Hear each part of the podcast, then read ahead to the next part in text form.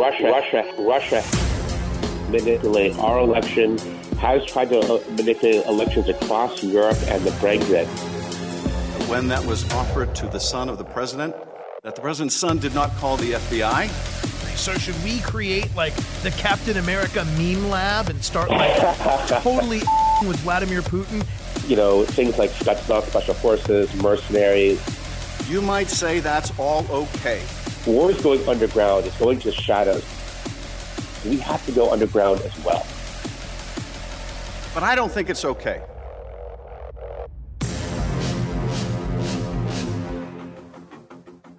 Welcome to Vet Story. I'm your host, Navy veteran Phil Briggs. And today we're not just going to focus on one veteran, but we're going to hear from a veteran who will help us focus on Russian collusion. There was no collusion with Russia. The most ridiculous thing I've ever heard. Collusion. It's everywhere. You can't get away from it. And for the last two years, well, we've heard it in the evening news every day.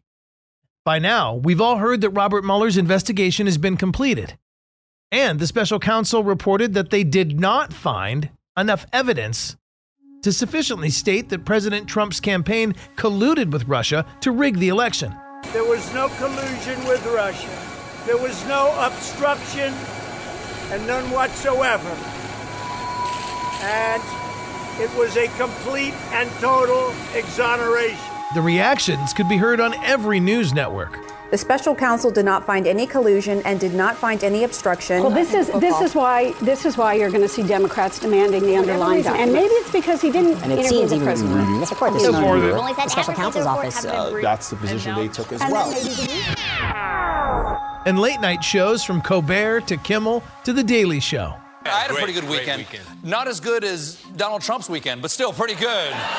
I haven't been this confused about an ending uh, since the series finale of Lost. Robert Mueller spends two years investigating obstruction of justice, and his conclusion is I don't know. What do you guys think? That's not an answer, Robert Mueller. That is the question we gave you. Now, the special counsel's investigation may be over, but Congress, they're still arguing over it. Take, for instance, the fight unfolding in the House Intelligence Committee. California Democrat and committee chairman Adam Schiff is not satisfied with the outcome. He still thinks there's Russian collusion on the president's part. My colleagues might think it's okay that when that was offered to the son of the president, who had a pivotal role in the campaign, that the president's son did not call the FBI. He did not adamantly refuse that foreign help. No, instead, that son said that he would love the help of the Russians. You might say that's all okay. You might say that's just what you need to do to win. But I don't think it's okay. I think it's immoral. I think it's unethical. I think it's unpatriotic. And yes, I think it's corrupt and evidence of collusion. And then there's Republican Representative Mike Conaway, who also sits on the House Intelligence Committee, who thinks Schiff should just straight step down and get out of the way. As such, we have no faith in your ability to discharge your duties in a manner consistent with your constitutional responsibility and urge your immediate resignation as chairman of the committee. And isn't that just like Congress? They're going to continue to argue about an outcome that has already been determined. And while they bitch about the final score, But I do not think that conduct, criminal or not, is okay. the Russians are quietly winning the game. So I turn to an Army veteran who knows all about this game. I am Sean McFate, author of The New Rules of War. Maybe he can move past all this Trump election crap and get to the actual point the shadow war. We're fighting against Russia.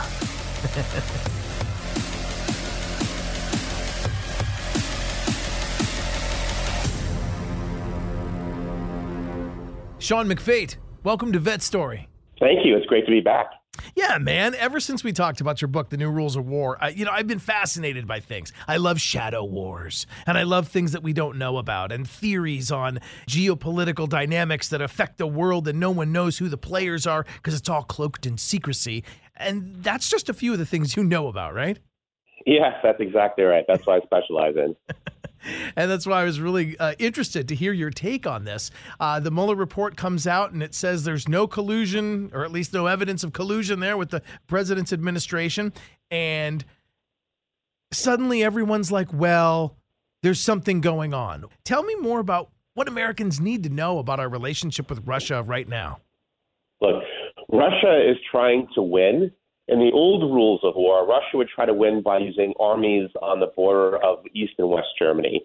And the new rules of war, what they're trying, how they're trying to win, regardless if it's Democrat or Republican, they are trying to win by manipulating our elections, by manipulating elections like the Brexit vote and across Europe. So their their strategic logic is this: Who cares about the sword if you can manipulate the arm that wields it? And they are really good at manipulating what people think. They even have a term for it called active measures. Wow. So while we're all spun up on, oh, the president did this, we're kind of missing the point and we're actually playing into their hand, right? In fact, they could be doing the spinning, right? I mean, look, democracy is messy, and we all love democracy. We'd rather have it messy than, you know, Beijing or Moscow version. But here's the here's the problem. If we're having like this internal cultural war in our country right now, our nation right now, that's fine if it's just organic. That's what democracy is. But if we have outside powers like Russia fanning the flames of this, then that's winning for them.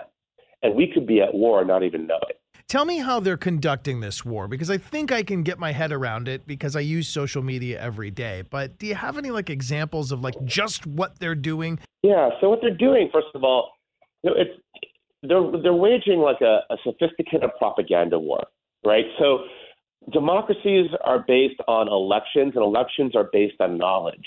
And if they're trying to manipulate what we think we know, that is that is you know that achieves a strategic outcome that's equal in some ways to a war strategic outcome. And they're very good at propaganda. They have something called the troll. We call it the troll factory in St. Petersburg. It was in, it was named in the Mueller report. We are told, uh, and they're very good at at um, you know, using things like clickbait and starting rumor and in, innuendo and trying to get us at each other's throats. Um, and so that's that's kind of what what they're doing. Uh, and it's not just them. You know, Beijing is doing something very similar. I mean, when was the last time uh, anybody saw a movie at Hollywood that features China as the villain? You know, nobody's. China bought Hollywood. They, they're it's now like a big propaganda tool for them as well but they're not as aggressive as the Russians are. The Russians are very aggressive. Is some of the news, I mean, does this permeate the major news networks? Because I can understand what reasonable people say. You know, they say, oh, well, I get my news from CNBC. I get my news from CNN. I get my news from the reputable folk, the reputable folks at Fox. Does the troll factory stories even permeate the major news that we're getting, though? I think there's a lot of rumors that, that sometimes get chased down by major news networks that turn out to be maybe not a hoax, but an over exaggeration, and they sort of disappear. Uh, also, what they do is, you know, the Russian troll factory dumps, you know, emails, and they they you know through WikiLeaks, as we saw right before the Democratic National Convention, that really exposed some of the insider trading of the you know the Dems, and it's not just a Dem or Republican thing. I think they're the Russians go after whatever the the nearest target can be. So I think that um, they do influence the general media cycle. Do they directly influence the producers of CNN or, or Fox? Uh, probably not directly, but I think they provide a lot of background context, a lot of noise that distracts from other things. So I think we have to be wary about. The Russians are pretty sophisticated at strategic influence, and frankly, we we are not. That's amazing you say that because I like I work in a newsroom myself and every morning there's leads and pitches, right? There's people pitching stories and there's leads and and and folks are looking across the internet to go, "Oh, what story's trending here? What story's trending there?" And you're so damn right. Russia's not on the phone with anybody in my newsroom. Do you think, to some degree, the amount of coverage of the Mueller uh, the, of the Mueller investigation was somewhat fueled by some propaganda interests of Russia? It's a good question, and I think I don't know for a fact. but I think they either a were passively joyous about watching all this, or b were actively trying to fan those flames and to fan expectations of say Democrats that this is going to reveal something. I don't know for a fact, but it seems like um, you know they're stirring the pot, if you will. That's that is something that is in their wheelhouse. It's something they've been, you know, to, to mix metaphors here, but it is something that they have done before. Uh, all the intelligence communities have agreed that Russia has tried to manipulate our election, has tried to uh, manipulate elections across Europe and the Brexit. The only question is, is how successful were they? Was it a laughable attempt, or did they actually swing a close vote? So, if you think that this no collusion result of the Mueller report means that our conflict with Russia is over, we're sorely mistaken, right? I do. I think, first of all, I think that uh, Bob Mueller is, you know, he's like the Eliot Ness of our generation. He is uh, a man with great integrity. I've met him before. He is, first of all, a Marine above all else. If you meet him, he has this amazing, like, decades long career as a prosecutor, as an FBI uh, director. But the thing, that, the thing that forms him was being a Marine as a young man. The man has unimpeachable uh, credentials and integrity. So I believe whatever he says. Uh, but we should not think that the war is won. Maybe the battle is won. Maybe there was no collusion in this case. And I'm not trying to implicate Trump or whatever. I'm just saying, like, that doesn't mean we can forget this whole incident happened. It's going to happen in the next election. And they're going to sway the election in, to a candidate that's most favorable to them, whether that's you know a Democrat or Republican. You know, we have to think about this sort of like the Cold War. They're not we're not exactly at war with Russia, but it ain't exactly peace either. We have to get back to that mindset of being more nuanced about what international conflict looks like today. And it's not just, you know, it's not just chasing uh, Taliban. It's dealing with a sophisticated, big uh, technological enemy. Mm. Right on. I love I love hearing your take on this. I've dumbed it down actually even further, and I always say, hey, look, you know what? that may be true that they salivated and hyperventilated over this collusion thing, which didn't exist. But being friendly with Vladimir Putin is like petting a dog that bites. They, their version right. of success is us failing, right? Look, they what they do is they manufacture the fog of war and step through it for victory. They they manufacture chaos and then try to play for the seams after what comes out, right? They are they are sort of mastering the dark arts and we cannot be seduced by it because they're not, you know, they're not driving aircraft carriers and stuff like that to think that this is not some version of war. It is a version of war. They're playing it really well. We have, in my opinion, strategic atrophy in our national security establishment. That's that's kind of like you know not getting it. I mean, some people get it, but not enough people get it. And we have to raise our strategic IQ so that we can defend ourselves. And defending ourselves doesn't just mean playing defense. Defending ourselves might mean some offense too. Talk to me about that because that's exactly where I wanted to go next. And that is what should we be doing? They have the troll factory. So should we create like the Captain America meme lab and start like totally with Vladimir Putin and dividing his people so that they internally hate one side of the government or the other? Yes, we should be doing exactly that. So we have done this before. It was called the Cold War, right? I mean, not everything that we did in the Cold War was perfect or great, or I'm not suggesting that, but we need to get our Cold War game back on. Uh, simply playing defense and trying to expose lies, we cannot win that way because they could produce more lies uh, faster than we can ex- find them and expose them. We have to c- continue to do that, creating what I call implausible uh, deniability. But we also have to hit back. And the way to hit back at an autocracy is, is this. First of all, democracies are vulnerable because they can mess with our elections. But autocracies are vulnerable too. They have a centralized power held by the elites with a, a chief autocrat on top, whether that be Stalin or Putin. And beneath him is a bunch of ambitious lieutenant autocrats. And you want to get him paranoid about their ambition to replace him.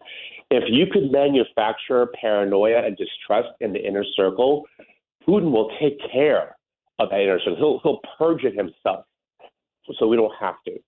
So we have to do things like that uh, through, through like Title 50 programs, through other programs. Uh, we also have to do some other things too. Um, we have to get hard and, and we have to punch back in the shadows. I call it shadow war. Look how they took over the Ukraine and Crimea using sort of, you know, things like special forces, mercenaries, all war is going underground. It's going to the shadows. We have to go underground as well and punch back before that the you know before that hits our shores. We're not we're not playing aggressive enough, and I understand why people like they're, become a little squeamish, but they've also raised some ethical issues that we should think about. I'm not sidelining that. But we have gotten complacent in the last 25 years. We need to think again like we were thinking in the 80s and before. Right on. Now, I'm getting ready to speak to a high school class, and right around graduation time, they're having all these different experts come in, and, and, and I've been luckily chosen to represent the broadcast community and come in to speak to a group of uh, aspiring high school seniors.